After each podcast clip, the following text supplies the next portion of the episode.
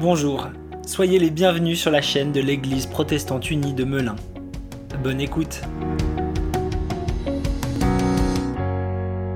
Aujourd'hui, je voulais euh, partager avec vous deux versets dans un texte du Nouveau Testament, la lettre euh, aux Corinthiens, première lettre aux Corinthiens, chapitre 3, versets 16 et 17. Et je, je vous les lis. Ne savez-vous pas que vous êtes le temple de Dieu? Et que l'Esprit de Dieu habite en vous si quelqu'un détruit le temple de Dieu, Dieu le détruira, car le temple de Dieu est saint, et c'est ce que vous êtes. Amen. Seigneur, oui, ta, ta parole est vérité pour nous. Donne-nous de comprendre cette vérité maintenant. Alors, pour comprendre euh, cette, euh, cette, partie du, de l'épître euh, aux Corinthiens de Paul, je vous invite à, repartir en arrière dans l'Ancien Testament pour comprendre un peu le contexte et puisque les gens de l'époque entendent quand ils entendent parler de temple. Parce que euh, pendant un temps de, de l'histoire du peuple de Dieu, nous dit l'Ancien Testament, Dieu n'avait pas de lieu précis pour manifester sa présence. Il pouvait euh, se manifester, il le faisait régulièrement, dans un buisson en flammes, par exemple, dans une nuée, dans un orage, dans d'autres euh, lieux encore. Euh, et l'Éternel se manifestait souvent à des personnes, mais il n'avait pas un lieu précis où les croyants savaient qu'ils pouvaient venir et rencontrer Dieu, être dans sa présence, passer du temps avec lui.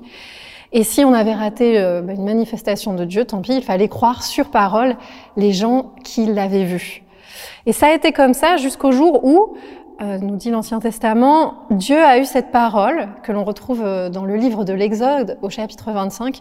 Dieu a dit, ils me feront un sanctuaire et j'habiterai au milieu de Dieu a choisi de venir habiter au milieu de son peuple pour être toujours présent avec eux. C'est le tabernacle ou la, tente qui va être euh, ce lieu où le peuple peut aller pour rencontrer son Dieu, pour être avec l'Éternel. Dieu a un endroit au milieu des hommes.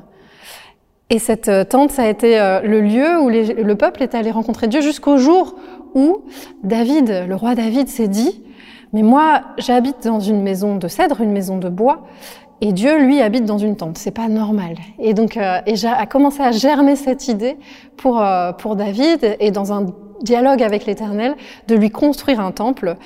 Et c'est c'est donc euh, ce qu'on voit dans le deuxième livre de Samuel, la construction du temple à Jérusalem. Mais beaucoup plus tard, c'est ce qu'on lit dans les évangiles, quand, quand Jésus est, est, venu sur cette terre, il est venu pour euh, pour apporter plein de choses et notamment une modification profonde de la compréhension de ce que c'est que le temple de Dieu, ce lieu de manifestation de la présence de Dieu. Il a affirmé que si le temple était détruit, eh bien lui, il le relèverait en trois jours. Et évidemment, cette parole était incompréhensible. Bien entendu que physiquement, personne n'aurait été capable de reconstruire un temple, un tel bâtiment en trois jours. Mais Jésus parlait d'un autre temple. Évidemment, il parlait de lui-même. Et il annonçait aussi quelque chose d'autre. Il allait être donné à l'humanité, aux hommes et aux femmes, de vivre quelque chose de très spécial. C'est la possibilité de recevoir l'Esprit Saint, de recevoir chacun en soi le souffle de Dieu, le souffle de vie, afin que chacun puisse devenir quoi? Le temple du Saint-Esprit, le temple qui reçoit la vie même de Dieu. Et qu'est-ce que ça veut dire concrètement? Ça veut dire que, à la différence du peuple hébreu, nous n'avons pas qu'un seul lieu où nous pouvons nous rendre pour expérimenter la présence de Dieu euh, et être en connexion avec lui. Nous n'en avons pas même 10 ou 20 ou quelques milliers, mais ça veut dire qu'aujourd'hui, vraisemblablement, il y a plus de 2 milliards de temples dans ce monde aujourd'hui. Ça veut dire que chaque chrétien est porteur de cette présence de Dieu en lui. Et une différence majeure entre ces milliards de temples dont vous faites partie et le temple qui a été construit à Jérusalem, c'est que vous avez des jambes, vous pouvez bouger, vous êtes des temples mouvants, des temples mobiles, des temples qui bougent. Et ça, c'est une énorme différence entre les lieux de culte, le temple de l'époque et le temple que vous êtes. Vous êtes des temples qui peuvent bouger, qui peuvent parler, qui peuvent manifester la présence de Dieu au monde. Mais il y a une chose qui n'a pas changé entre le temple à l'époque et vous, qui êtes euh, des temples du 21e siècle, c'est l'idée que le temple de Dieu, quel qu'il soit, et quelle que soit sa forme, est, un, un lieu saint. Le psaume 11, verset 4, le Seigneur dit, le Seigneur est dans son temple saint. Et Paul, qui sait que, que le temple de Dieu, la présence, là où habite Dieu, là où sa présence se manifeste, ne peut être que saint, écrit pour les Corinthiens, mais, bien sûr pour, pour vous aussi, pour nous, il écrit cette vérité sur notre vie. Le temple de Dieu est saint et c'est ce que vous êtes. Vous êtes saint, nous dit Paul. Alors j'aimerais un peu qu'on s'arrête sur cette idée de la sainteté aujourd'hui. Voilà, aujourd'hui je voulais vraiment vous parler de cette idée de la sainteté parce que c'est une idée qui est souvent mal comprise dans le christianisme actuellement.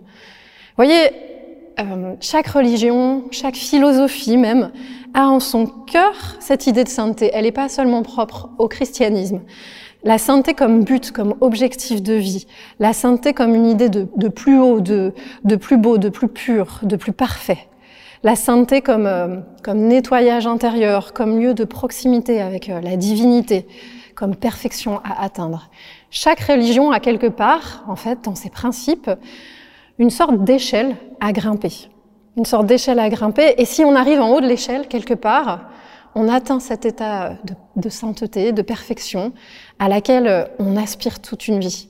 On peut l'atteindre euh, à travers des jeûnes, à travers des prières, à travers euh, des exercices spirituels ou physiques, avec des tas de choses à faire. Ou alors en étant tout le temps gentil avec tout le monde. Voilà, il y a des manières d'atteindre cette sainteté.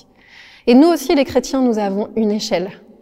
Mais la différence avec toutes les autres religions, avec toutes les autres philosophies, c'est que en Jésus-Christ, ce n'est pas nous qui nous sommes appelés à grimper à l'échelle pour aller jusqu'en haut, mais c'est qu'un jour Dieu lui-même a choisi de descendre l'échelle pour aller jusqu'en bas, jusqu'à nous.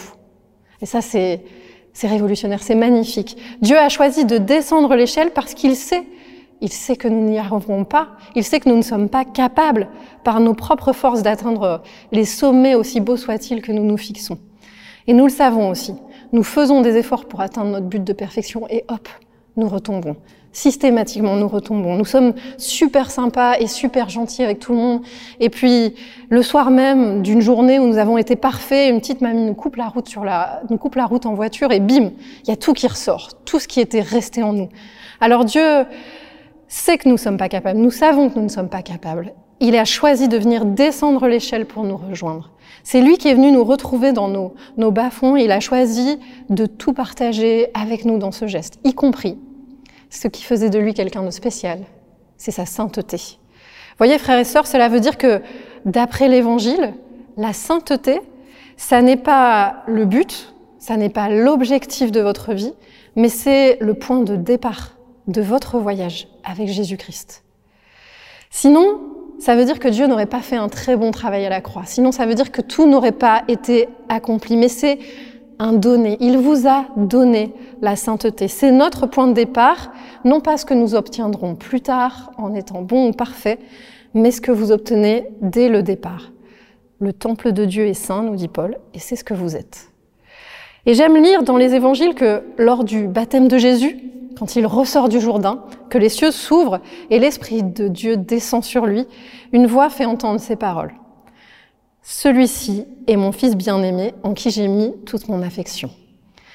Réalisez-vous que ces paroles de Dieu pour Jésus ne sont pas dites à la fin du ministère de Jésus, comme euh, une récompense pour tous ces bons sermons, tous ces bons miracles, toutes ces guérisons et toutes les personnes qu'il aurait relevées, tout ce qu'il aurait fait de bien.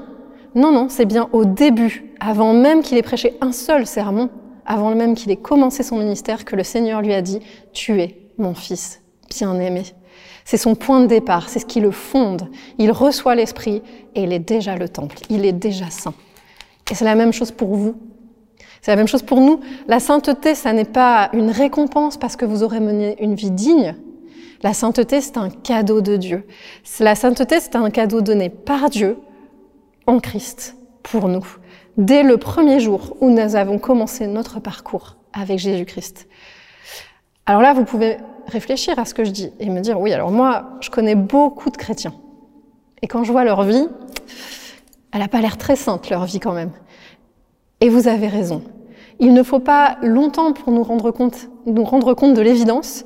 Notre vie de tous les jours ne ressemble pas forcément à la vie sainte que nous espérons vivre ou que nous aimerions euh, révéler aux autres. D'ailleurs, Paul, en même temps, écrit que les chrétiens de Corinthe sont saints, et en même temps, juste après, je vous lis le verset suivant, il, il leur écrit que nul ne s'abuse lui-même, Si quelqu'un parmi vous pense être sage selon ce siècle, qu'il devienne fou afin de devenir sage. Donc Paul savait très bien que les chrétiens de Corinthe n'étaient pas parfaits. Il leur écrit beaucoup de remontrances, il le sait, et pourtant en même temps il leur dit vous êtes saints. C'est paradoxal. Pourquoi? Parce que notre sainteté, elle nous est donnée, mais elle a besoin aussi d'être révélée. Elle est parfaite depuis le début. Elle n'a pas besoin d'être perfectionnée, mais elle a besoin d'être révélée. Elle a besoin que nous travaillions pour qu'elle soit révélée. Elle a besoin que nous travaillions pour qu'elle soit montrée au monde. Vous êtes le temple de Dieu, et le temple de Dieu est saint. Si vous avez déjà choisi de suivre le Christ, la sainteté qui vous a été offerte sera révélée par votre mode, votre mode de vie, la manière dont vous allez euh, travailler pour être en proximité avec Dieu tous les jours, par vos choix, par vos priorités dans la vie, la manière dont vous allez vous comporter, la manière dont vous allez parler, dire ou ne pas dire des choses, vos attitudes. C'est toutes ces choses à propos de vous qui vont interpeller, saisir, témoigner du Christ qui vit en vous par son esprit. Mais si vous n'avez pas encore choisi de vivre avec le Christ, mais que ça vous intéresse, alors sachez cette chose. En choisissant de, de donner votre vie à Dieu, en, accueillant Jésus-Christ et en le suivant comme votre Seigneur et Sauveur, vous recevrez ce cadeau aussi, cette parole de Dieu lui-même. Tu es mon fils bien-aimé, tu es ma fille bien-aimée, et en toi j'ai mis toute mon affection. Et vous pouvez recevoir en vous pleinement son esprit, l'esprit de Dieu, qui fera de vous un temple du 21e siècle. Donc la sainteté, ça n'est pas votre but, mais c'est votre point de départ. Et cette sainteté ne demande qu'à être révélée au monde. Alors la question qui nous reste, peut-être à chacun et à chacune, c'est comment être des temples en ce temps de confinement. Comme euh, le sont le tabernacle et puis ensuite le temple de Jérusalem, je crois que nous aussi, temple du 21e siècle, nous sommes avant tout appelés à être des maisons de prière, des lieux de communion profonde avec Dieu. À Boissy, nous avons eu pendant le premier confinement des un, un, nombre très important de témoignages de choses qui se sont passées euh, pendant le, premier confinement, pendant le, moment où les groupes de prière se réunissaient, même à distance, les sujets de prière étaient euh, envoyés les uns aux autres et il y a eu beaucoup d'exaucement. Il y a eu des choses très fortes qui ont été vécues dans les familles, euh, des personnes qui ont trouvé des stages, des emplois, parce que les gens se sont mobilisés dans la prière. Soyons avant tout en ce moment des maisons de prière, des temples de prière, des maisons où résonne la louange de Dieu, des témoignages vivants à la gloire de Dieu, des lieux de rayonnement de sa puissance, puisque tout nous a déjà été donné avance. Amen.